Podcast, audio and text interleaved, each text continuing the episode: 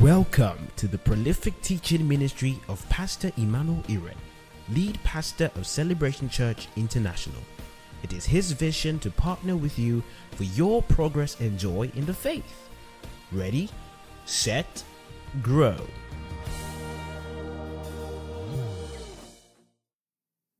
And so I want to lay a doctrinal foundation this afternoon, and then we'll delve even deeper this evening with some demonstrations. Amen. And then we'll cap it up tomorrow morning with an impartation. I don't want you to miss it for anything. You see, some things you're going to hear today, you're going to hear for the first time. But put on your thinking caps. So, this is a Bible study. You see, it's called deeper for a reason. Do you understand what I'm saying?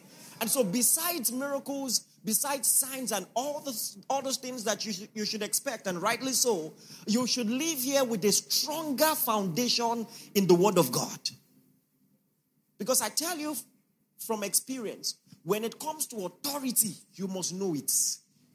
You must know it in the deep recesses of your being. If you don't know it, the devil knows how to discern. He can smell lack of confidence. Come on, are you with me? So when the Bible tells you to stand in the liberty wherein Christ has made you free, you do that with revelation, with in depth revelation in God. And I'm telling you again, you're going to need it. And so I'm going to start with a text, a text that we all know very well. Luke chapter 10, verse 19. Open your Bibles, Luke chapter 10, verse 19. Luke chapter 10, verse 19. Everybody read together. One, two, go.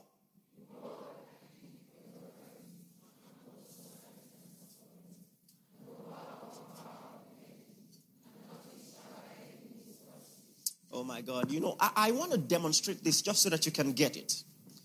Please come. What's your name? God bless you. I think you're the perfect person for this example. Now, you come. I want to ask you a question. If you were driving on the road of Port and these two people are on the road, he's a civilian, but he tries to stop you as you're driving and he says, Stop! But she has her police uniform and she says, Stop. Who will you answer? Why? Does it have anything to do with, does, does she look muscular than he is? So why will you stop for her and you won't stop for him? Just imagine a civilian trying to stop you. You are driving on Port Road, 9 p.m. And then a civilian does like this. Instead of stopping, you will press the accelerator more, right? you either clear or we clear you. Do you understand? Stop in Port Harcourt in the night, right? You're wondering, how do I know? you guys are popular. but anyway, so listen, the reason you stop has nothing to do with capacity. You stop because of authority. There is a difference. Because if it was based on capacity, he should have the right to stop you. Come on, are you with me? But we are not dealing with capacity here. So I said that to say this. There is a difference between authority and power. You know, I learned this for the first time reading a book by Papa Hagin, 2008. And he was explaining why the KJV rendition of Luke 10 19 is not correct. Because in Luke 10 19, KJV, it says, Behold, I give you power to tread upon serpents and scorpions and over all the power of the enemy. But that's not correct. And newer translations get it right. In the newer translations, it says, Behold, I give you what? And there's a difference. Well, first and foremost, authority is backed by power, but authority is not power. They're two different things.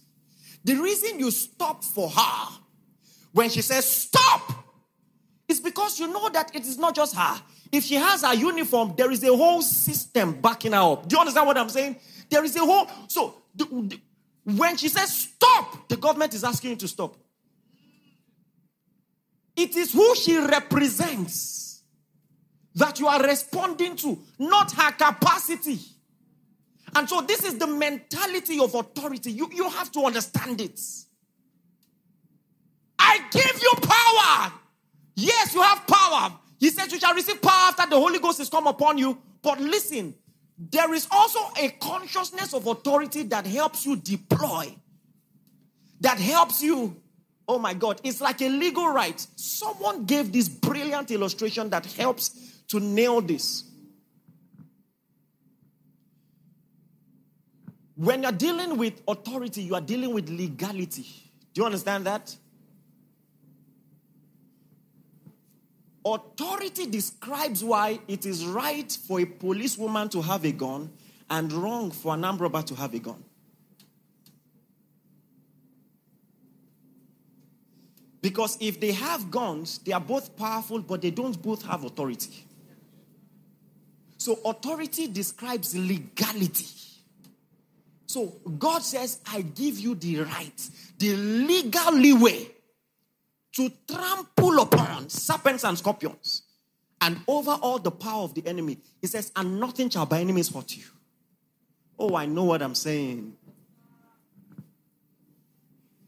Casting out the devil sometime in 2010. He did like this. It's because of God, oh. I say, yes, it's because of God. Come out!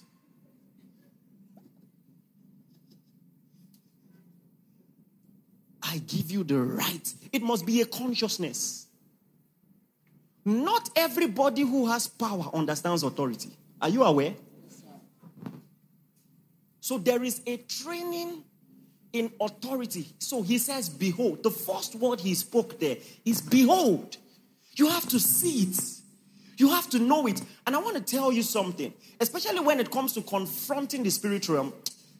If you lose God, if you are not confident in your authority, then you will see drama. You will see drama. So you have to stand properly. If you don't know this, I have seen many prayerful people who don't understand authority. I have seen many people who come to church regularly who don't understand authority. He says, I give you the right I give you the authority. I give you the legal backing.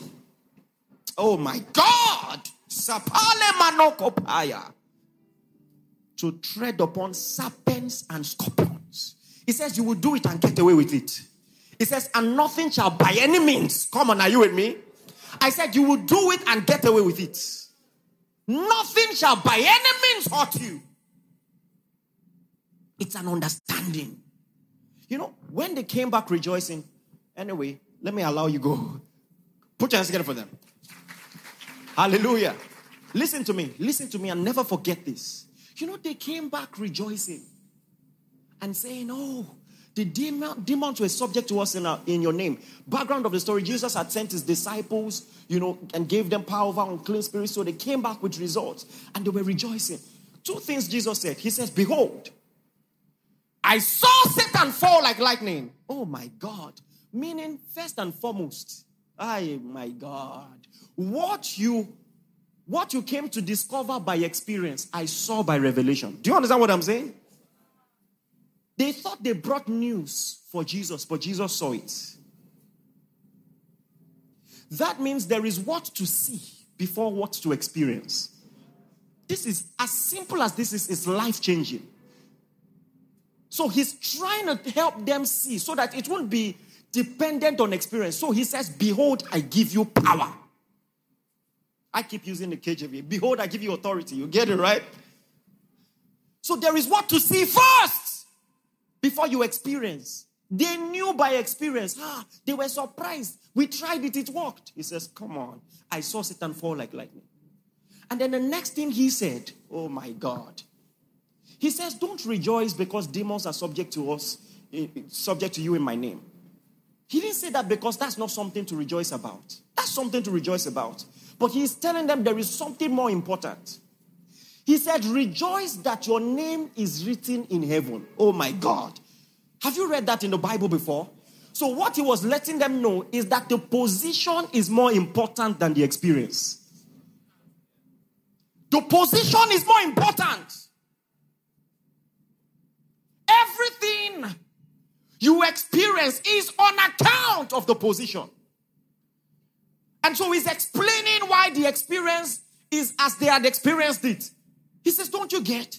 See that I've given you rights, authority, legal backing to trample upon serpents and scorpions. Don't let it be dependent on experience. If it is dependent on experience, some days you'll be happy and enthusiastic, and some other days you'll be sad. Uh-uh. Behold, say it. He's teaching them something that is beyond experience, more important than experience. He says, Behold, I give you power. He didn't say, Oh, you have seen that I give you power. He wasn't talking about their experience, he was talking about revelation. Are you getting this now? Behold, I give you authority, authority, legal backing to trample, to tread upon serpents and scorpions, and over every dunamis of the enemy. So there is no dunamis of the enemy that is beyond authority. Come on, are you with me? They have different names, different cults. All of them, he says, step on it. Oh my God. And it's very graphic. Two things he said.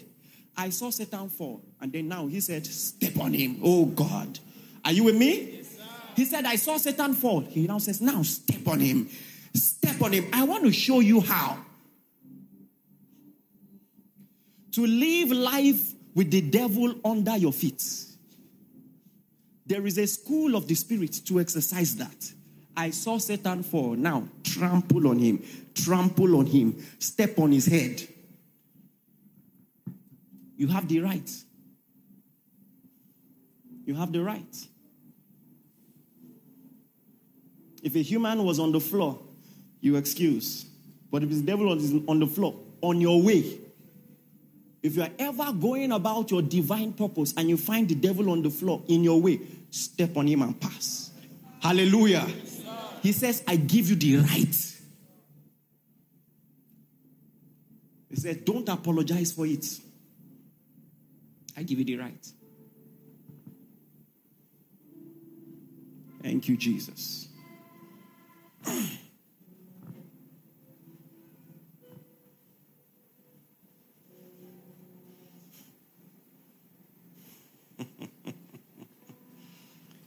Thank you, Jesus. So I said authority emphasizes position and identity. Say position and identity. And power emphasizes capacity. Both are important. But I want to help you see position and, and identity. There's another text that actually says, Behold, also. It starts the same way. Look at 1 John chapter 3, verse 1. 1 John chapter 3, verse 1. Oh, glory to God. 1 John chapter 3, verse 1. If you know the word of God, this will excite you with a text to shout about. We'll read, but the first part, just the first part of it for now. Come on, are you ready? Everybody read with ex- excitement. One, two, go.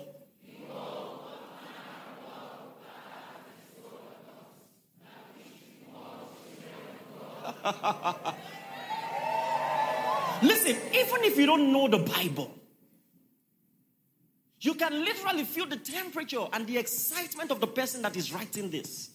You could tell that, like, he's sharing good news with you.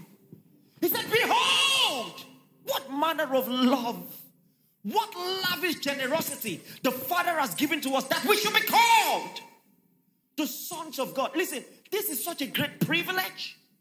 This is such an honor. What manner of love? I told you this is the highest rank that anyone besides God can have. You're son of God. What a privilege. That's something that stirs up envy in the spirit realm. I'm going to show it to you. I want you to announce to the people by your side, say, I'm a child of God. I'm a, I'm a child of God. Allow me to introduce myself. I'm a child of God. Hallelujah. And look at the next part of that verse. Put it up quickly. It says, Therefore, the world does not know us. Have you ever seen a policeman without his uniform?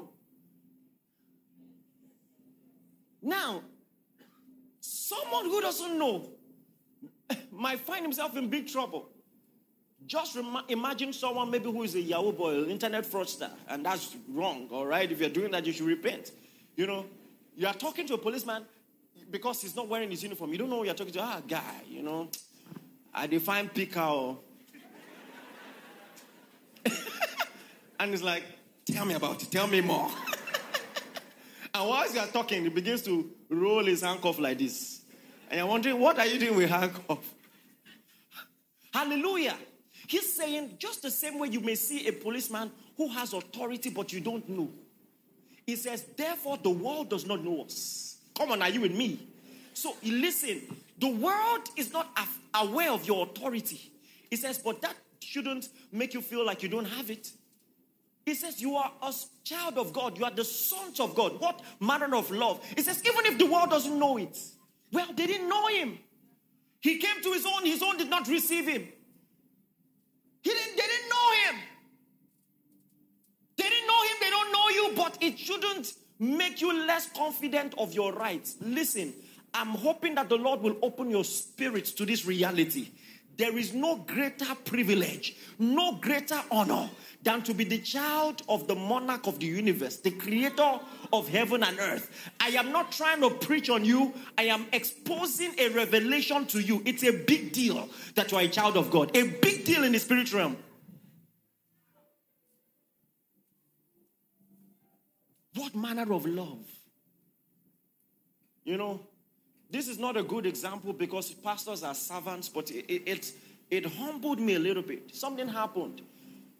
I was in Birmingham, United Kingdom.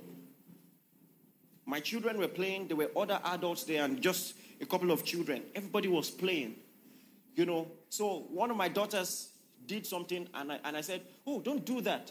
And she said, Okay, daddy. So one of the children she was playing with said, Wait, is that your daddy? And she said, Yes. And the child said, oh, You're so lucky. You know? I was like, it, it, it, it touched me with my little achievements on, in the world, her friends are beginning to say that. But then, I am saying by revelation, the spirit realm is looking at you and like, God is your father. Wait, wait, wait. You mean the one who is called King of Kings, Lord the one to whom the seraphs would not dare look? They have to cover their face with wings and with two other wings fly around. I mean, eh, that's your daddy. I mean, listen, you have access to him. You can walk to him without protocol. Come on. The Bible says the middle wall of partition has been broken down. Walk to him without protocol. You can call on him. And he will answer every time and every when. That's your daddy? Oh, you are so lucky. He said, Behold, what manner of love, what manner of love, what manner of privilege the Father has given unto you. That you are a son of God. Hallelujah. I want to give you 10 seconds. Thank Him for His love. Thank Him for His love. Thank Him for His love.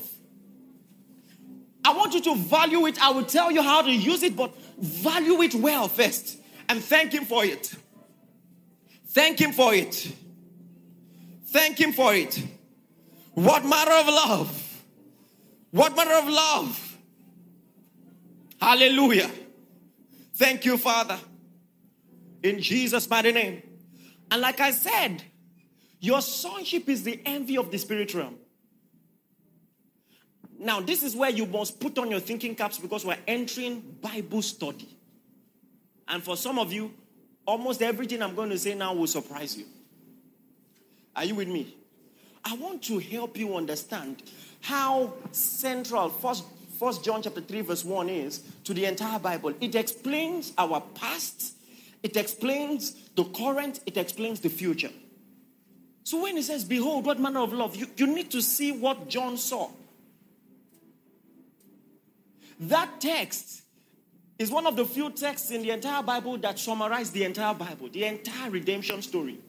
That single text. Because you have to understand, first and foremost, the first beings to be called son, oh, some of you won't believe it, are the angels. I know some of you have been taught that angels are not sons. Even I taught it before. And it is correct, but not in, is not is correct but incomplete. Come on, are you with me? Because diff- words have different nuances. So um, angels have never been sons the way we are sons.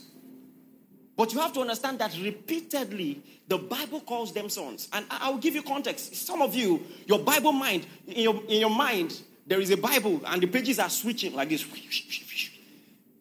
And if you're a good Bible student, you go immediately to Hebrews chapter 1, verse 4, where the Bible says, To which of the angels did he say, You are my son? This day have I begotten you. But listen, he's talking about a different rank of sonship evinced by the resur- resur- resurrection of Christ. He's not talking about sonship in general, but a particular sonship evinced by the resurrection of Christ. Doesn't mean angels are not sons. Let's flip Bible pages now. Go with me, Genesis chapter 6, verse 2. Genesis chapter 6, verse 2. It's a text you know, but maybe never dawned on you. It says, The sons of God saw the daughters of men. Now, look at the descriptions. The terminology, sons of God, is at variance to the terminology, daughters of men. Now, daughters of men means daughters that men gave birth to, right? So, sons of God is at variance to that. And many people misunderstood this, didn't understand who was being referred to as sons of God, because the Bible says that these men fell for the temptation, they took wives to themselves, and now some people just go to Matthew chapter 22, where God says that in the um, in heaven will be like the angels who neither marry or are given to marriage. That's context. Even though angels, in their supernatural elements, cannot marry or be given to marriage, every time they visited the world, they appeared as men. Are you aware? That's why the Bible tells you to be nice to strangers because people in so doing have entertained angels. That's how come the people in Sodom were so rude and were knocking and saying, Tell those men to come out. They thought they were men. And that's how they entered problem. So are you following this now? So this you have to understand that angels have the privilege to take on the form of a man for their function on the earth. And that's what they did. And they abused it. We will talk about why maybe this evening or tomorrow. Because angels actually do have free will. They do have free will. We'll talk about that and they took for themselves wives. But I read this text specifically to show you that angels were called sons of God. And let me show you a simple proof. Look at verse 4. Verse 4 says, There were giants on the earth in those days. Can two normal human beings give birth to people who are 10 foot tall? Even if what we call giants, maybe extraordinarily tall humans at best, maybe eight feet, right? But we are talking about beings that were about 10 foot tall, had six fingers. the Bible says Goliath had six fingers. That's, that's, that's not a human. Are you with me? Come on. Why is your voice like that? Are you with me? Okay, I'm giving you a lot to think about, right? We are just starting.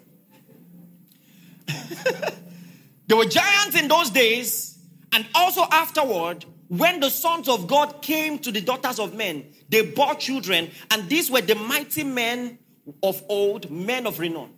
So when the sons of God came to the daughters of men, the result were giants being born. And by the way, just as a detraction, this is not this is not where I'm going to. But some people wondered, why did God destroy the world in the days of Noah? God, oh my God. It was not the destruction of humanity, but the preservation of humanity. Because giants had littered the world and were a threat to God's original creation. Do you understand what I'm saying? And in fact, I will go so far as to believe that Noah and his family were the only pure race left.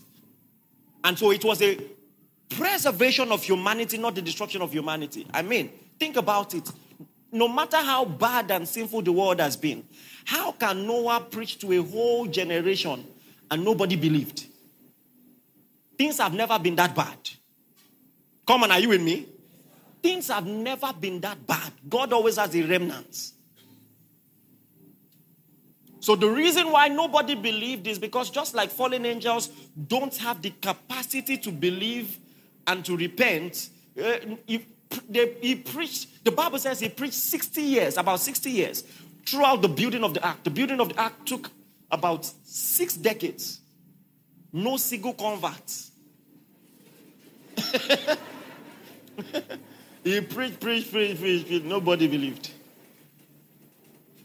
Come on, are you getting it now? I'm just throwing that in because one day someone is going to ask you. Because it's a favorite question for atheists. Why will God create, uh, you know, humanity and destroy it? He was preserving the pure human race. Amen, somebody. Anyway, let's move on. Look at Job chapter 1, verse 6. Job chapter 1, verse 6. It says, Now there was a day when the sons of God came to present themselves before the Lord, and Satan came among them. Have you always wondered about this verse or not? Well, the sons of God were simply angels. Okay?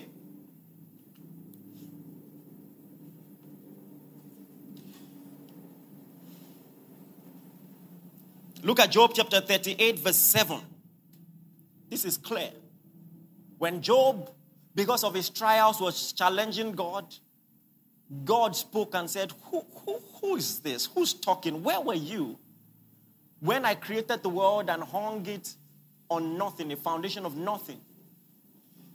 In verse 7 of Job 38, he says, When the morning stars sang together and all the songs of God shouted for joy. Now, just in case you think sons of God is referring to something else and I'm getting it wrong, we are talking about when the world was created. Who else was there? So he's clearly talking about angels, right? Come on, is that clear now? And so angels were called sons of God. It's clear. Sons of Elohim. But I'm about to rock your theological boat a little more. Are you ready? If they were sons of Elohim, what did that make them? Don't worry, it's too much for you to swallow, right? Turn with me, Psalm chapter 82, verse 1. Here is what I want to show you. Angels were not just called sons of God. In a few instances, they were called Elohim. If you like, put small e but they were called Elohim. Everybody read Psalm 82, verse 1, loud as you can, one to go. God stands in the congregation of the mighty, he judges amongst the what? So, God has a congregation, a council, and he judges. Listen, this is not talking about false gods.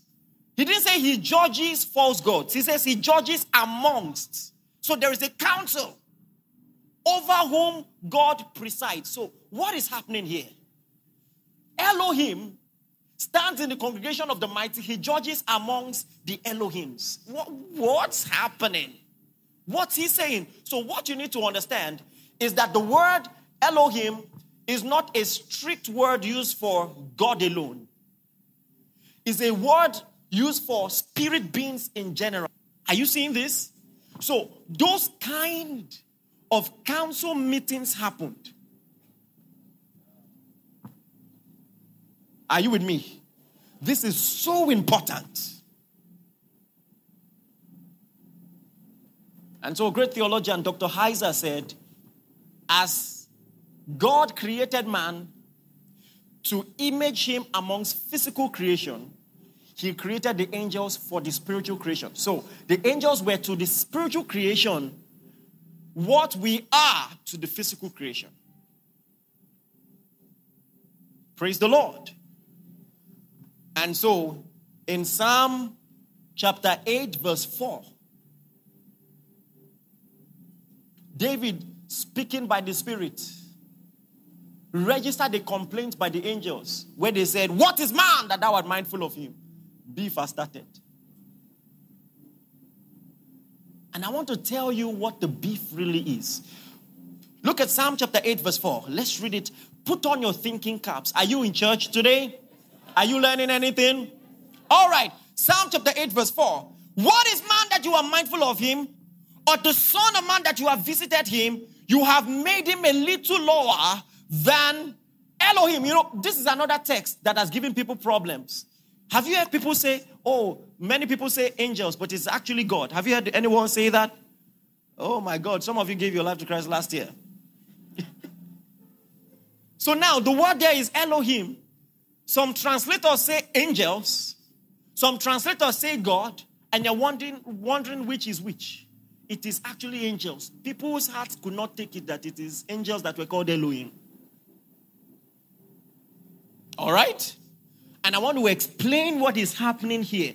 First and foremost, initially, it was as though the angels were to supersede over God's spiritual creation and man over God's physical creation. But now, this text, this is the this is the bone of contention. They said, What is man that you are mindful of him? You have made him, the margin says, a little while lower. Can you say a little while lower? Meaning it is not forever. And so Hebrews chapter 2 now tells you what is happening. Follow this closely. If you have been sleeping before, wake up now.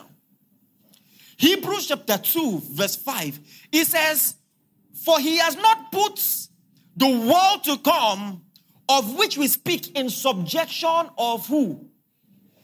He says, But one testified in a certain place, saying, What is man that you are mindful of him, or the Son of Man that you take care of him? He says, For you have made him a little lower than the angels and crowned him with glory and honor and set him over the works of your hand. He says, You have put all things in subjection under his feet. For in that you put all things in subjection, he left nothing that is not put under him. Oh my God. So this is authority talk we're talking about now. He now says, But we, everybody read from but. One, two, go. Uh uh-uh, uh, uh-uh. We are not done with chapter 2, verse 8. The person on the slide, follow me closely. He says, But now we do not see. Are you ready to read that? One, two, go. But now we do not yet see all things under him. I'm explaining a little while lower. So, God's original intent was that all things will be put under man. He says, But we don't see yet all things put under man. We did not yet see it. But what then did he say? Verse 9 Who is going to usher us into this plan of God that all things will be put under man? He says, But we see who?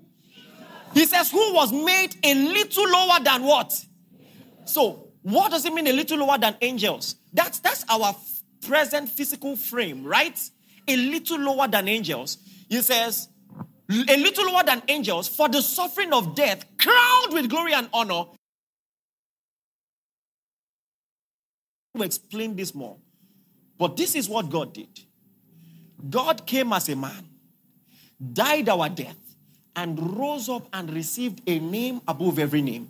Listen, so now we have a God man. Jesus is a man forever. Are you aware? Yes, sir.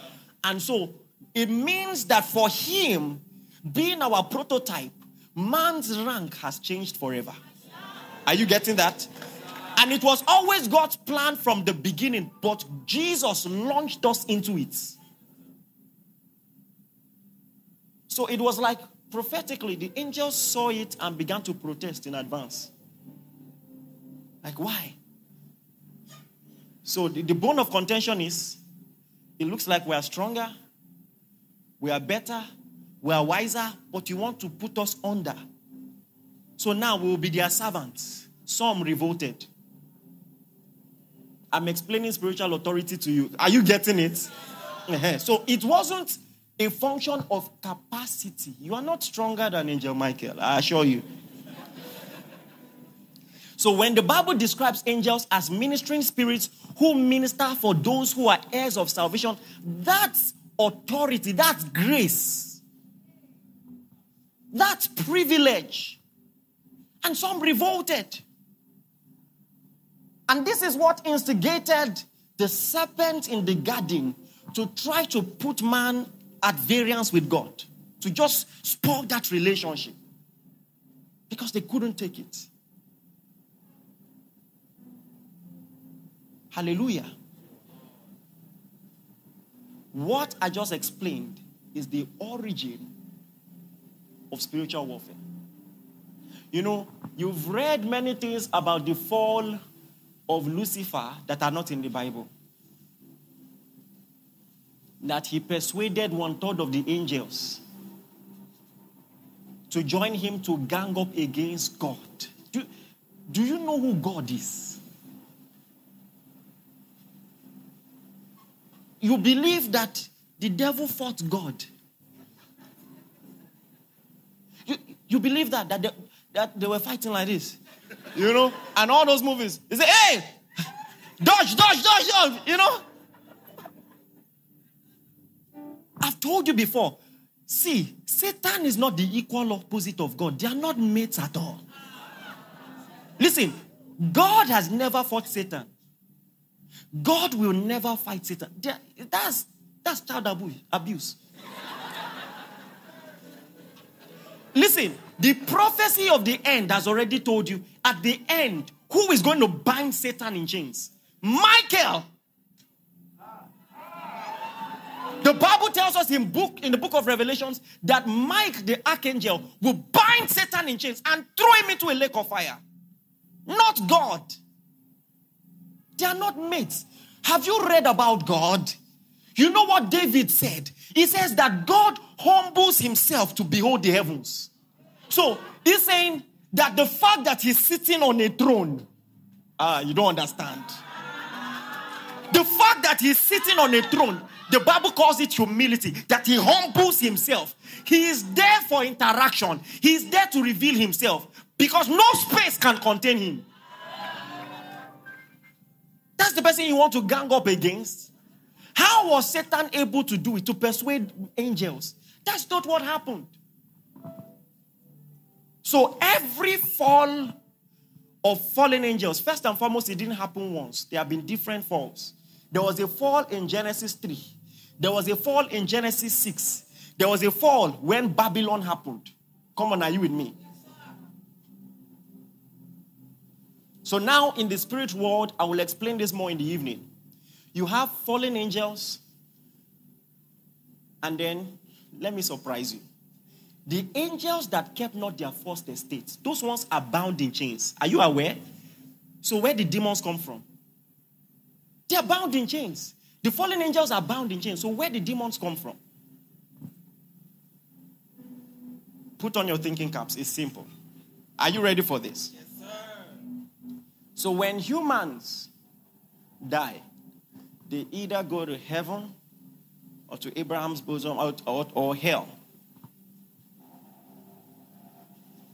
Those giants, when they died, what happens to their spirits?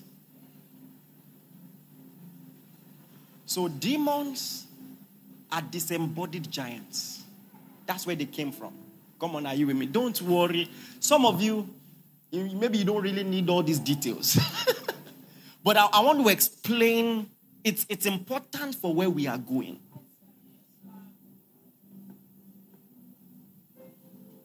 And so the jealousy was. So when you when you go back and read the text that talk about Lucifer, you will see that the Bible clearly says you were in Eden. You were in Eden until pride was found in your hearts. And so, what he wanted to do was to usurp authority by taking the place of man, by tempting man. Come on, are you with me? I, if we have time in the evening, we'll break this down even more. But understand this the, the, the revolt is what is man that you are mindful of him? I'll never forget 2011. to the glory of God, the glory of his name, I had humbled a fallen angel. He had been bragging, bragging, bragging, bragging, you know.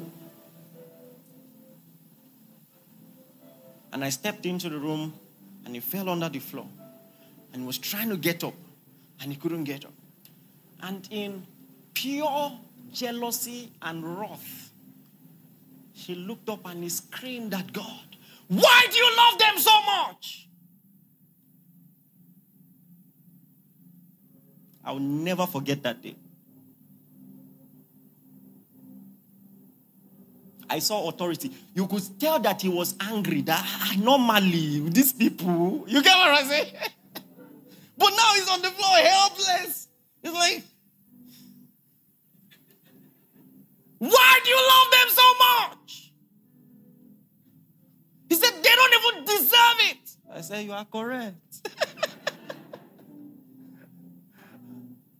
I waited for him to finish so I can cast him out.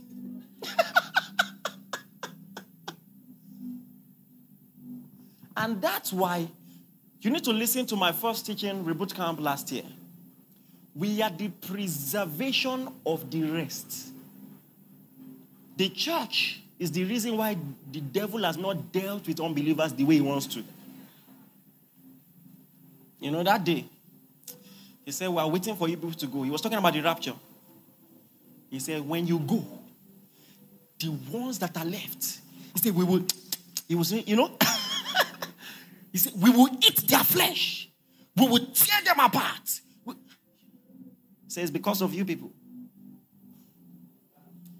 The Bible says we are the salt of the earth. Salt is for preservation. Are you with me? You have to understand just our presence in the world. The fact that we have the Holy Spirit is why the world is still it has still, still has some sanity. The only people with the presence of God, Noah and his family, the moment they enter the ark, chaos.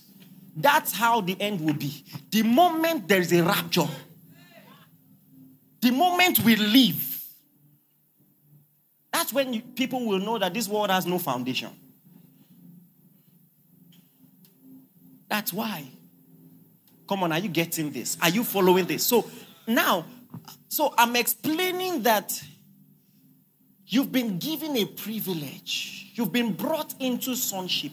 The Bible says he tasted death so that by the grace of God, eh, he will bring many sons into glory. I want to help you understand that sonship, that privilege.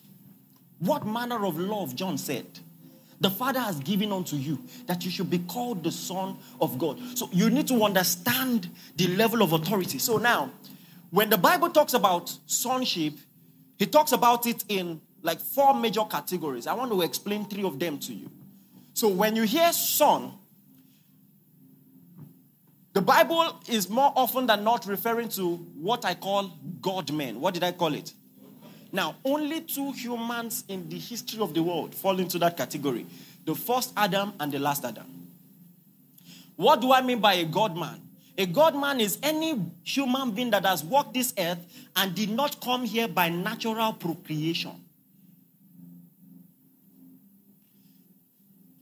Any human that walked this earth and did not come here by natural procreation. So only two people fall into that category Jesus in the virgin birth, and Adam. So let's look at it. In Luke chapter 1, the angel had appeared to Mary and to tell her, Virgin lady, you're going to have a child. And so she wants explanation. I'm a virgin. How shall these things be, seeing that I know not a man? And then the angel responded, The Holy Ghost shall overshadow you, nothing sexual. But do you understand? The Holy Ghost shall overshadow you. The power of the highest will come upon you. It says, because of that, because no man had a part in this procreation, it says, because it was the overshadowing of the Holy Spirit, it says, therefore, that holy thing that shall be born of you shall be called the Son of the highest. Come on, are you with me? Because listen, if you were Mary's friend and she was the champion of celibacy on social media, and you saw her months after with swollen stomach. You say, hey, don't hide. Oh. Come, come, come, come, come. and you say, Who is the daddy? If she must mention someone, do you understand what I'm saying? And, and again, please don't look at this carnally. Nothing sexual happened. It was an overshadowing, just the same way the Holy Spirit moved over the face of the deep at the beginning. Are you with me? Uh huh. You know, so an overshadowing took place. So, because there was no man involved in the procreation, therefore, he is the Son of God. Are you with me? And the Bible used the same language for the first Adam. Look at Luke chapter 3. Luke chapter 3. So now in Luke chapter 3, you have what is called the genealogy. This person gave birth to this person. This person gave birth to this person. And the genealogy continued until it got to Enoch, verse 38. He says, The son of Enosh, the son of Seth, the son of Adam, who is what? The son of God. Why did he call Adam the son of God? Because he has no daddy. So when you talk about sonship, you are referring to maybe God men, and only two people fall under that category. Another dimension of sonship is by resurrection. Resurrection. Come on, are you with me? The Bible says in Romans chapter 1, verse 4, speaking of Jesus, that he was declared to be the Son of God with power according to the Spirit of holiness by the resurrection from the dead. Romans chapter 1, verse 4. So it means, oh my God, when you talk about Jesus being the Son of God, you are talking about two different things. In fact, three. It's either you are referring to the fact that he was born of a virgin, or you are referring to the resurrection. And that's why the Bible says he is what we call only begotten is wrong. The Greek word that we translate as only means alone. There are difference. There's a difference. Alone means separation, uniqueness. Are you getting what I'm saying? It means that there are other begotten sons, but he's unique. There is no son like Christ, uniquely begotten. This is Bible study, it's important. I'm telling you, listen, when it comes to spiritual warfare, I have discovered, eh? It is not just by exerting yourself, there is what to know. You must behold. That's why I'm taking my time like this.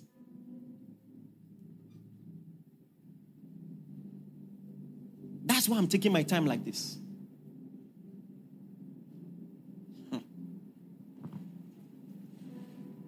Look at Acts chapter 13.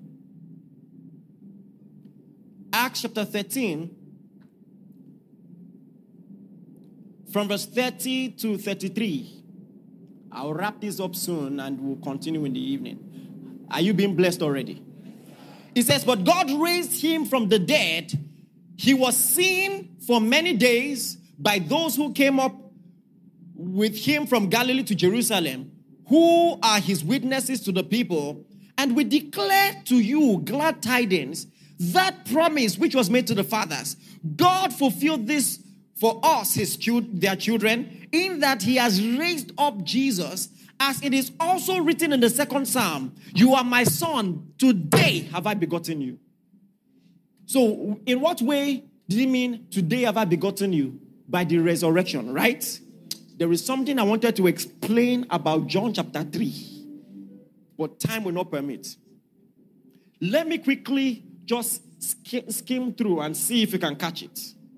So, in John 3, first and foremost, when God said, For God so loved the world, he gave his only begotten Son that whosoever believes, believes in him should not perish but have everlasting life. When he said gave, what was he referring to? Okay. Put on your thinking caps. The Bible says, For with the heart man believes unto righteousness, and with the mouth confession is made unto. He says, If you shall confess with your mouth the Lord Jesus and believe in your heart that what? God what? You shall be what?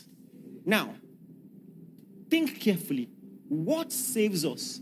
Believing that Jesus died or that not just did he die, he was raised from the dead. What did that text say? If you shall believe and confess that God raised him from the what? You shall be what? So listen, it means that if Jesus only died and did not rise, is you know what Paul said in 1 Corinthians 15, your faith is vain. The reason the death is important and the death is beneficial is because he was raised. Oh my God. Do you understand that? I'm going to try to unpack this for you if you remind me some other time. It's very important. So when he says that whosoever believes in him should not perish, what must you believe? Just that he died? You must believe that he died and rose. So now to the next question. When he says he gave his only begotten son, was he talking about in the incarnation or in the resurrection? Good. You are thinking well now. So now you're thinking, but how did he give? Because you were thinking if it is if he gave his son, that must have been referring to death. You are wrong. He gave his son to die. He raised up his son and he gave him back to us again. When the Bible says he gave him to be the head of all things to the church, that's in the resurrection. Are you with me? Some of you, I want to laugh at you. Read Bible, you know, go read. See the way you're looking at me now.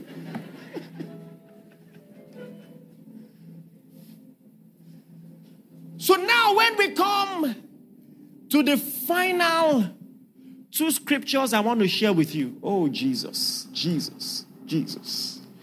So now, it looks like what God always did with the angels, he's doing with his sons, with the church. And you see that council idea.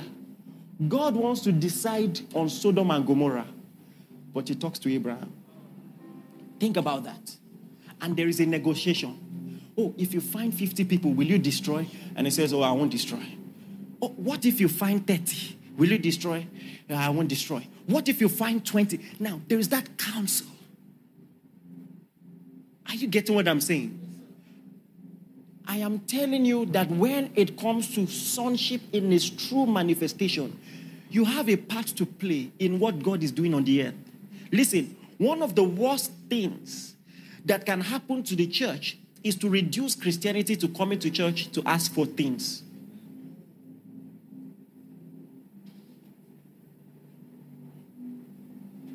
It's a temptation of the devil to make turning stone to bread the proof of sonship. You think that that's what spiritual rank is for. Instead of proving sonship by sacrifice and by purpose, you want to prove it by convenience. It's a temptation, and the devil doesn't mind a church that is only obsessed with needs. Come on, are you with me?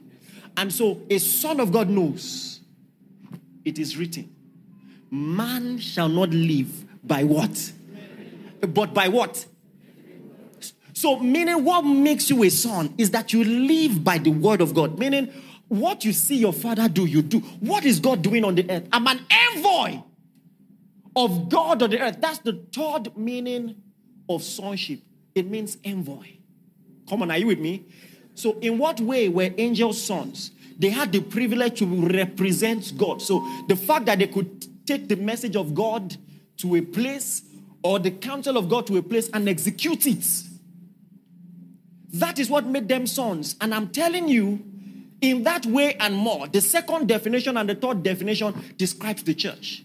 Because we are products of the resurrection. Do you understand what I'm saying? By baptism, when Christ died, we died. When he was raised, we were raised. And now he has brought many sons to glory. So we come under the second category. Do you understand what I'm saying? We are sons of the resurrection. And then we have become representatives of God on the earth. And so by right and privilege, God has put all things under our foot. And he, he now tells us, he says, whatever you bind on earth shall be bound where? He says, whatever you lose on earth shall be loosed where? That's authority. You so now, oh my God. Oh my God. I want to start with the simple things. When it comes to your health, when it comes to your finances, when it comes to all these things, and they are small things, you can use authority, but I am saying there is more.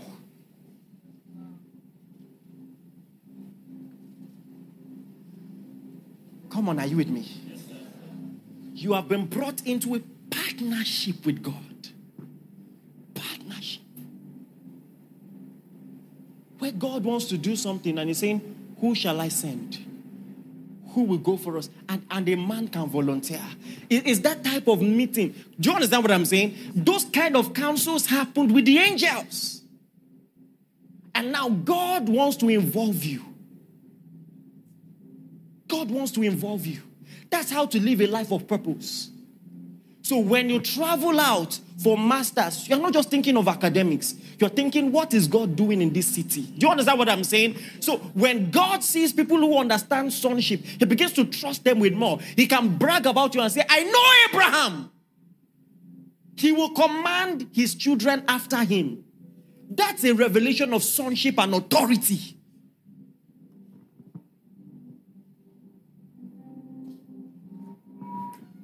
God can begin to trust you with burdens.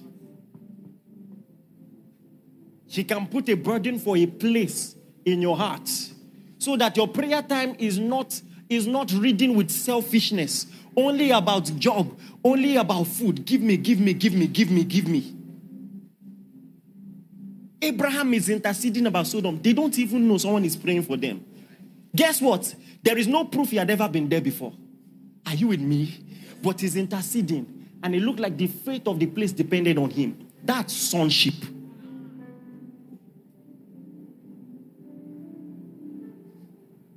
Come on, are you with me? What are the dealings of God with you?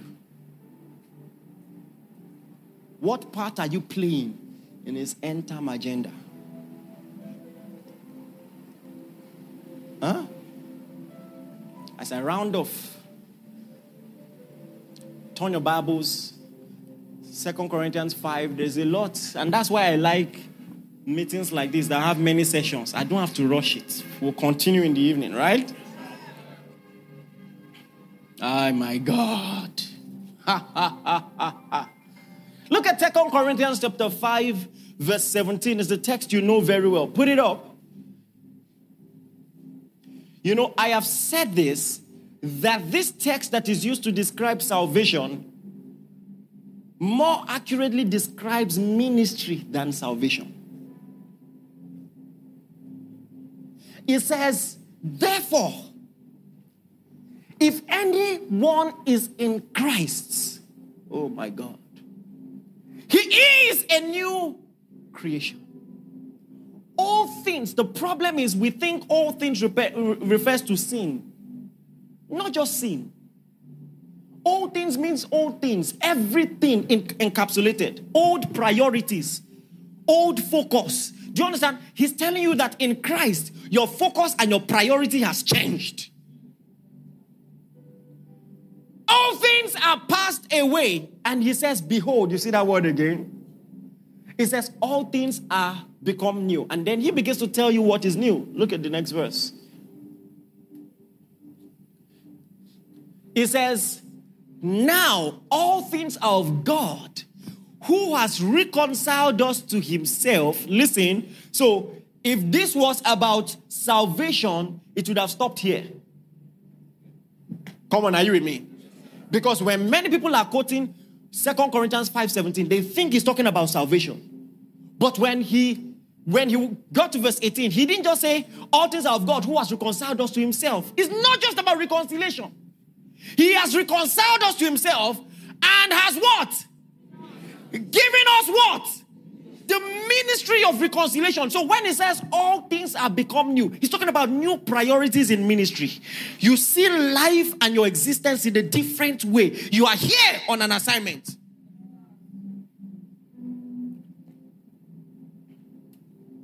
One of the first things the Lord told me when I started hearing Him, He said, Children are the responsibility of the kingdom. He said, But sons are responsible for the kingdom. And immediately, as I began to meditate on it, I thought about it how that when you're growing up in a house, as a toddler, you wake up in the morning, you know, and then your mommy lays your bed.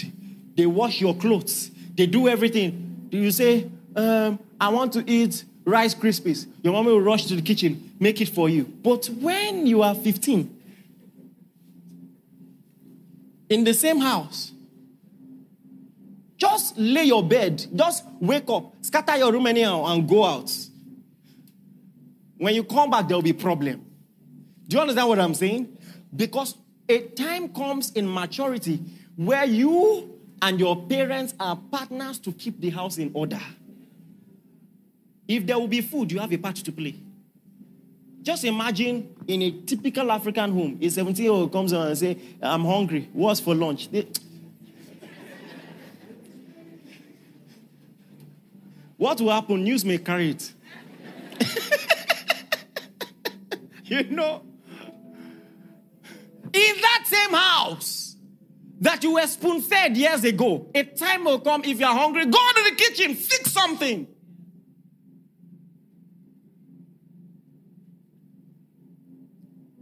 It was strange at first.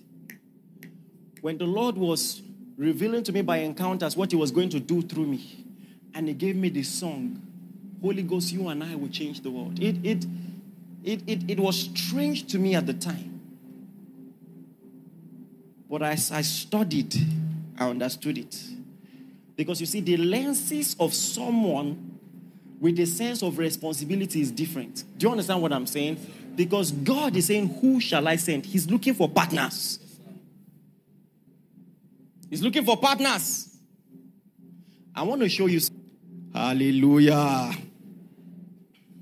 Mm-hmm. I'm seeing a lot of good scriptures that I skipped. God help me. Look at 1 Corinthians chapter 3. 1 Corinthians chapter 3, verse 9. We are still coming back to 2 Corinthians 5. Oh, Holy Ghost.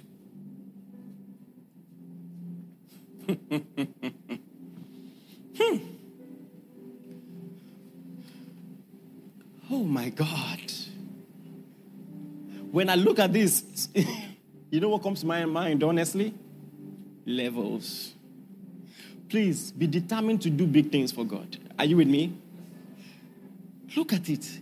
It says, We are God's fellow workers. We are God's fellow workers, and you are God's field. You are God's building. He's saying, I'm walking with God in your life. Now, that's powerful and that's important. But there is a stage of development where the pastor says, Till we all come. Do you understand what I'm saying? Don't remain like this. You must be able to say this to someone you're discipling. Now, that's sonship. We are workers together with God. Workers together with God.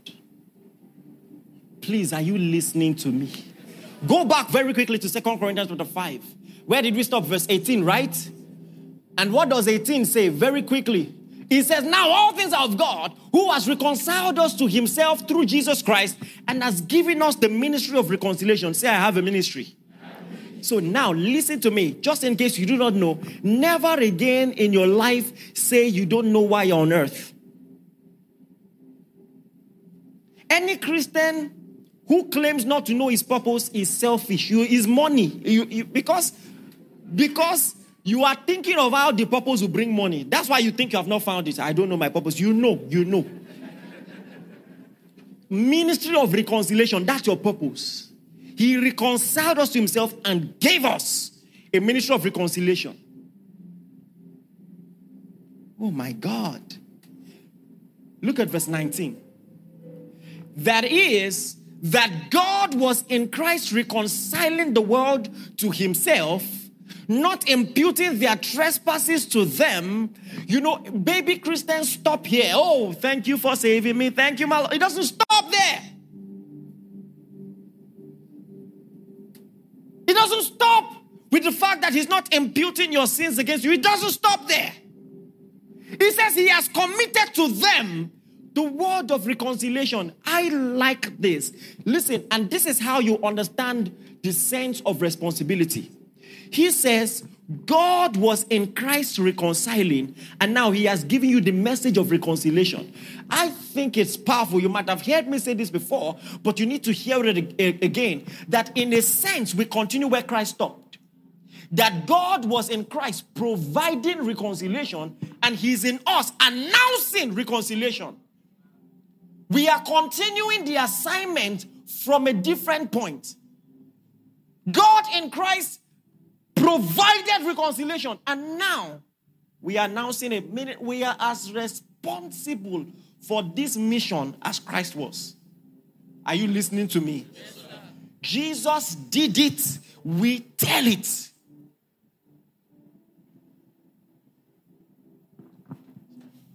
Some of you would have considered this a more powerful sermon if I dwelt on your needs. But don't you understand?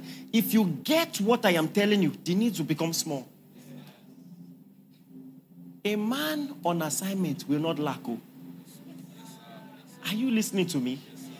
If you understand assignments, you will touch a dimension of power that is rare. Please listen to me. Even in countries where guns can be owned by civilians, there are types of guns civilians are not allowed to own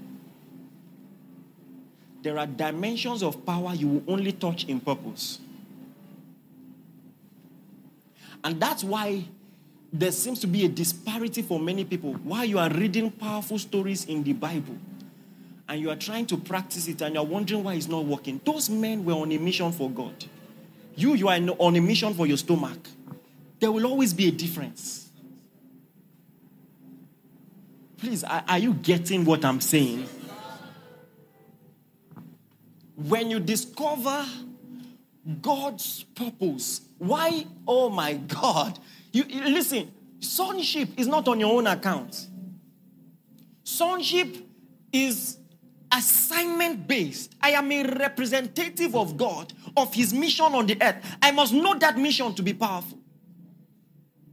I must know that mission to be, to, to be significant in the grand scheme of things. And when I understand it, it changes everything. Put up that text again. Second Corinthians 5 19. Hmm, hmm, hmm. Oh my God. Thank you, Jesus. You see, ministry is easy for me.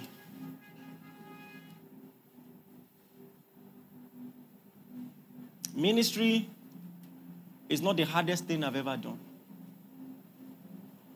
Did you hear what I said? Because I am not here by ambition. Sir, God called me. And when God calls you, it's like a fish in water. I'm not saying there will not be challenges, but it will be clear that there is divine backing. Are, are you with me? There, there's, there's divine backing. There's divine backing. There's divine backing. If you want to function in power, understand authority. That if I go where God says to go, no force of hell can stop me. Do you understand what I'm saying? There is a jurisdiction for power. When you understand sonship, being a representative of God, nothing can stop. And then the devil will try by any means to bring you out of, you know, out of fellowship with God, to contravene the things that God has said to you. Did God say that you cannot eat of any tree in the garden? He will try to redefine the terms. And then when Eve says no, We can eat of any tree in the garden, but of the tree of knowledge of good and evil, we cannot eat it. You know, he, you know what he will say? You shall surely not die. Oh. he has redefined death. You know how I know he redefined death? Because this is what he did. Very smart, and never forget this. He tried to bring benefits in what God said they should not do. He said, God knows that in the day you eat of this tree, your eye will be open. Didn't that happen? Yes. And he said, You shall be as gods, knowing good and evil. Did that not happen? Listen, God Himself, when they ate the tree, said, Seeing that men, they're like me, knowing good and evil. So, what then was the death in that? And this is where the devil deceives people. They really did die. So, both were correct. So the devil both lied and told half truth. He lied in telling them they won't die. But he tried to bring some false benefits. And there's a reason I'm telling you this false benefits in doing what God said you should not do. I'm telling you this so that you will recognize the voice of Satan today. When God tells you that marriage is honorable in all things, bed undefiled, the devil will come and tell you, What about this family that were celibate and they got married only for the woman to discover that the man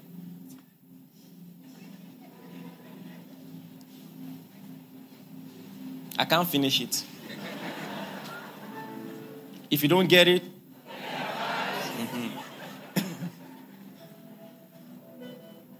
so listen. This is how to recognize the voice of the serpent. He will try to bring another perspective. Are you with me? See, when the serpent was done talking, the Bible says Eve began to see the fruit different. She saw the fruit as one desirous to make one wise just by looking at it. Her perspective of the fruit changed. Has anything happened in the media that tried to change your perspective? That maybe you've been in church all your life, the Bible taught you this and this in the Word of God, then your perspective began to change. Ah, are we not too serious like this? Are we not taking it too far like this? Your perspective became watered down. Ah, this fruit that I thought was an abomination, maybe it's not that bad. That's the voice of the serpent. Are you listening to me? I'm explaining this to you to explain how you can lose authority. I'm telling you. The devil wants to bring you to his realm so that he can deal with you. Interestingly, you know one of the things that happened? God told the man, and listen, this is where man lost his rights. God told the man, You were made from dust, to dust you will return. And then he told the serpent, Dust you shall eat all the days of your life. And that spiritual imagery made man a victim to the serpent because the serpent is supposed to eat dust and man is dust. Are you getting what I'm saying?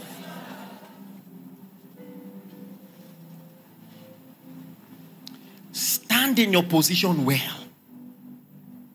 The devil is trying to put you in a vulnerable position to get an inroad so that he can attack you. When you stand in the liberty wherewith Christ has made you free, it becomes easy. Please, are you with me? So if sonship is the greatest rank, it's not about capacity. Don't try to don't try to fight the devil. When you stand before a demoniacal force, don't come in your own rights. Come in Christ. And that's why if you're here and you're not born again, you stand no chance. You stand no chance. If you're not born again, don't be surprised you're under attack. What do you mean? Why can't the devil visit his own son?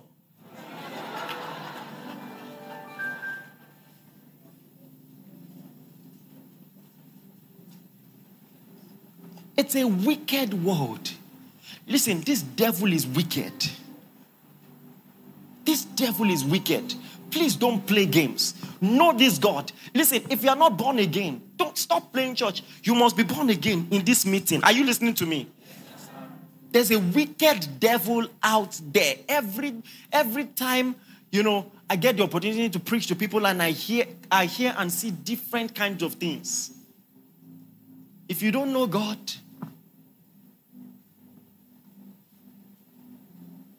the devil likes to make mess of people.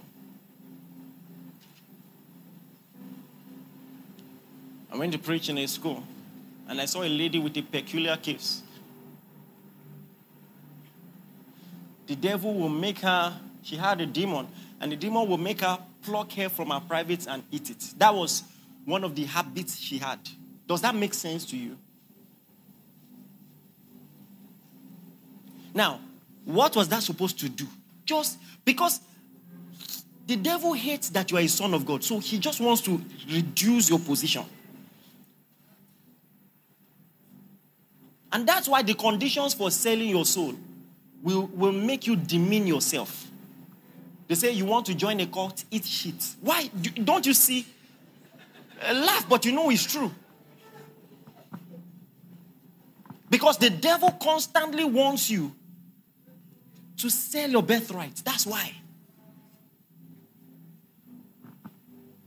Son of God, they carry you to river, remove your cloth. You are carrying calabash. They are playing, they are playing drum. You are dancing like this.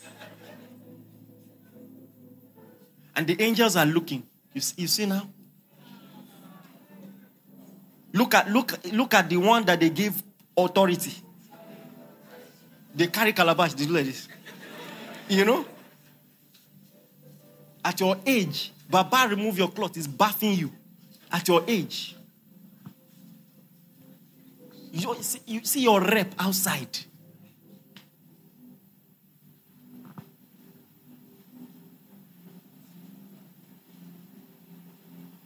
You do ritual.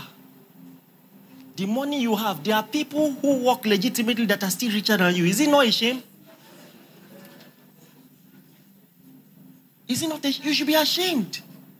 After walking naked in the market, someone who just focused hard work is still richer than you. And you sold your soul for that. You sold your soul. And someone who just focused on his work, hi, resist the devil. Are you with me?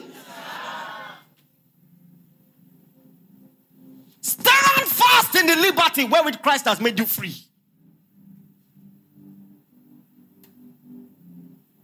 By evening and tomorrow, we'll talk about the small ones, um, demonic oppression. Don't worry, those ones are small. If I shout in this microphone, chains will break. Don't worry. Uh, let's start with the more important thing. Take your position well in God. Are you with me? Give no place to the devil. Because the Bible tells that because he's seeking a place. If you don't know, know it now. Know it now. And so, camp meetings like this are not just to come and be blessed and receive healing and receive, you arrange your life, you assess yourself. Anything that I'm doing that may, may be giving an inroad to the enemy, you repent. You repent. You repent. Because the devil is looking for an opportunity to get you. You have an adversary. Stop playing games. There's someone actively plotting to get you. One of the stories I tell all the time because it's, it's, I mean, it still touches me every day. There was a young boy in school, one of the brightest minds I've ever seen. I think he had nine A's in WAEC, all A's but one. Bright chap. Got into the university. First semester, all A's. Second semester, all A's. 200 level, first semester, all A's. Then, second semester, developed a mental problem. See, the devil is, don't play games. Ah, please, are you listening to me? I've seen things, oh. I'm young, but I have mileage. You, do you know what they call mileage? I have journeyed.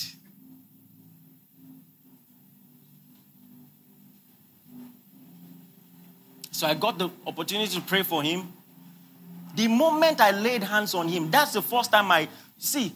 When you hear things like man is a spirit, has a soul, lives in a body, eh, you see, there is classroom. I've seen it. As I laid hands on him, his spirit cried out, Help me. He has tormented me since I was a child. Now, the boy in his normal mind thought that this problem just started about a year ago.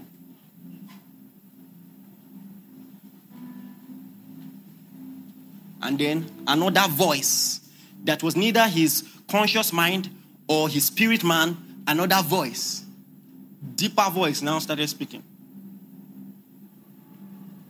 He said, June 6, 2000 and, 2000, no, sorry, June 6, 1996. He said, Bishop Idahosa cast me out of someone and I entered this boy as a baby the day he was born. That was his birthday. He said, because he was fine. He made we angels jealous. He, he said he was fine.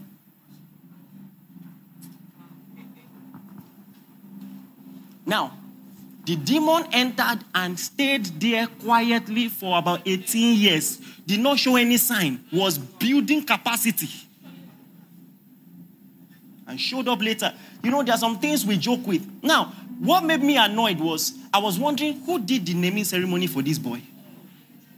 Because some people will say, oh, what, um, no need to come to church, no need to do naming ceremony, or they go to a church that talks down on power. Maybe they just hear the boy say, uh, just sang, sang some songs. Just plus Jesus minus Satan. Okay, go.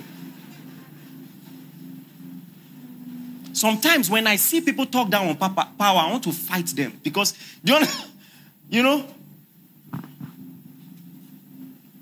there, there are stories. If I tell you, you may not sleep this night.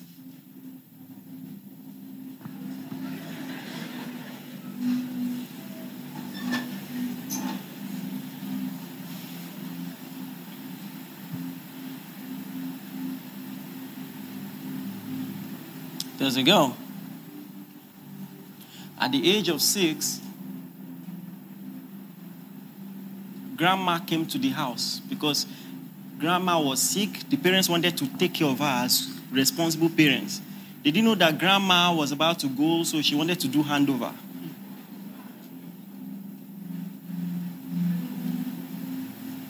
So that night, grandma came to her in the night. She was six and gave her granite. When she ate the granite, she woke up with a strong sexual urge.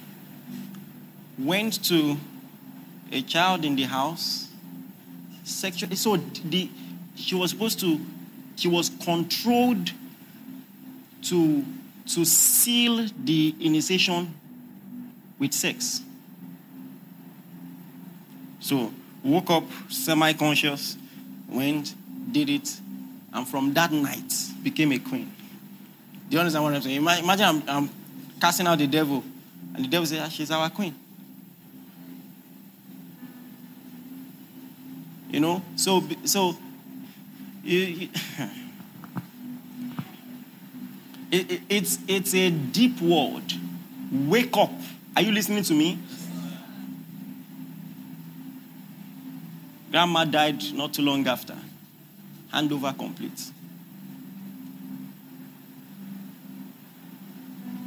I can tell you stories upon stories.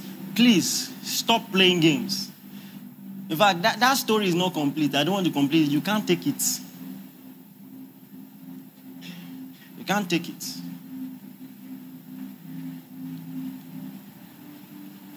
Hmm. Hallelujah. He said, We wrestle not against flesh and blood, but against what? Uh-huh. If I have time, I will explain what that, all those terminologies, what they mean. But for now, I am telling you, listen, you may be prayerful like Cornelius. Cornelius was prayerful, but he was not born again. So you may be here praying with us and you are not born again. I'm not trying to scare you, it's a fact. Eh? Did they, there's, there's, we, we, it is the world that does not know who we are. The spiritual realm knows who. If you are not in Christ, you are vulnerable, obviously vulnerable. Obvious. And, and these things spread fast. That's what annoys me. It spreads fast. This young boy in, this, in, in the school who had a false spirit, he was prophesying to people, spot on prophecy, but it was a demon. Are you listening to me? It was a demon. And then he would tell them, go and bring snacks. He will bless the snacks and give them. By the time by the time he was done, by the time I had met him, I had to call all those people. All of them are demons. That's how fast this thing spreads. A lady came to me, said, My younger sister went to school. She always complained she had a classmate that behaved strange, like she had a demon. So in the class, the classmates will just fall and start saying funny things in class. Just imagine you start teaching, you know, uh, home economics, and the child will just start shaking and saying things. Before they knew it, she too, she started doing the same thing. And her own was worse. So, so she was so much trouble in the school, they wanted, they had advised her to withdraw. So she brought her to me. As I laid hands on her, a demon manifested. I cast the demon out. As I turned my back to go, the Lord said, Pray that anyone in the family affected by the same thing will be delivered. So I came back. I said, Anyone in the family affected by, as I was talking, the lady who brought us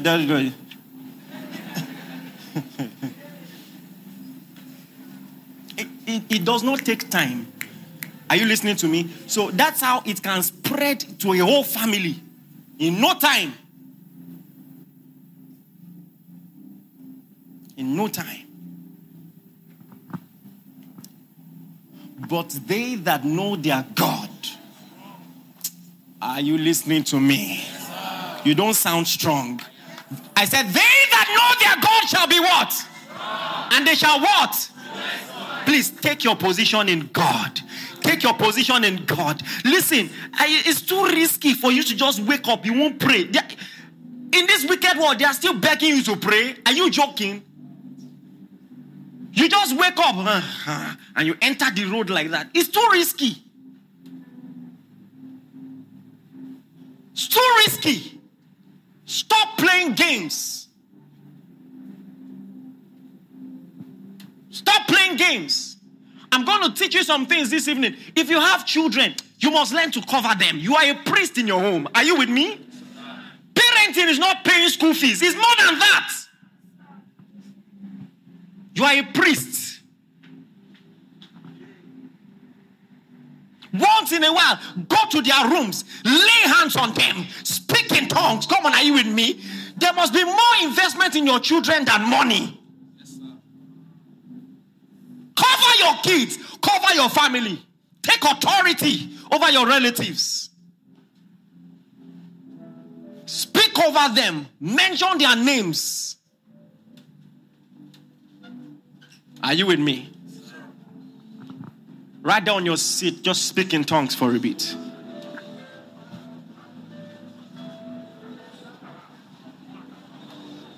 Speak in tongues.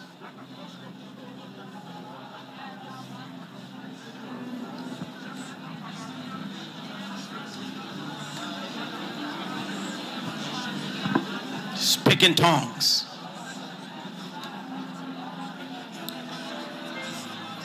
Speak in tongues.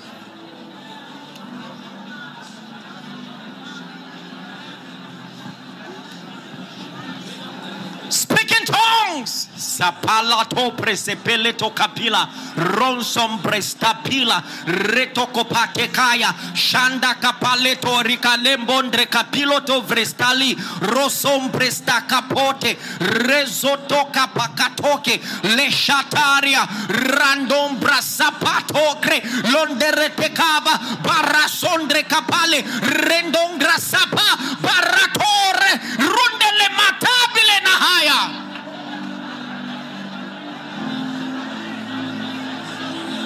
Thank you, Lord. In Jesus' mighty name, we've prayed.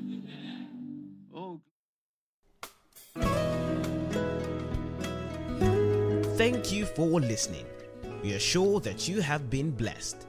For inquiries, reach us on our helpline 0809 996 7000. Blessings.